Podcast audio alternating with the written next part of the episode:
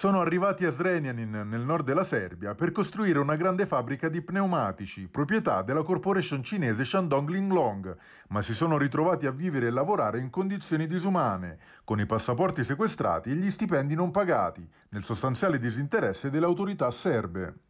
Questa è la denuncia arrivata nei giorni scorsi da centinaia di lavoratori vietnamiti, arrivati lo scorso maggio in Serbia per migliorare le proprie condizioni di vita, ma sprofondati in una situazione ai limiti della schiavitù e del traffico di persone.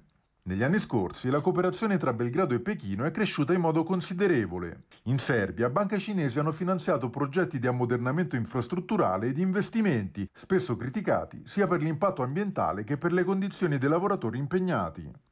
La fabbrica a Zrenjanin è stata definita una partnership strategica dalle autorità di Belgrado, con investimenti previsti per circa 900 milioni di euro. Ma già nei mesi scorsi, attivisti e popolazione locale avevano puntato il dito sulle possibili ricadute dello stabilimento sull'ecosistema della Voivodina.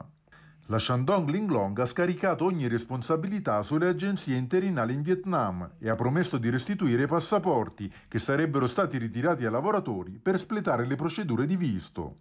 Ora è attesa una visita degli ispettori del lavoro, anche se il presidente Aleksandar Vucic ha messo in chiaro che, a prescindere dai risultati dell'ispezione, la Serbia non vuole mettere in discussione l'investimento né la partnership strategica con la Cina.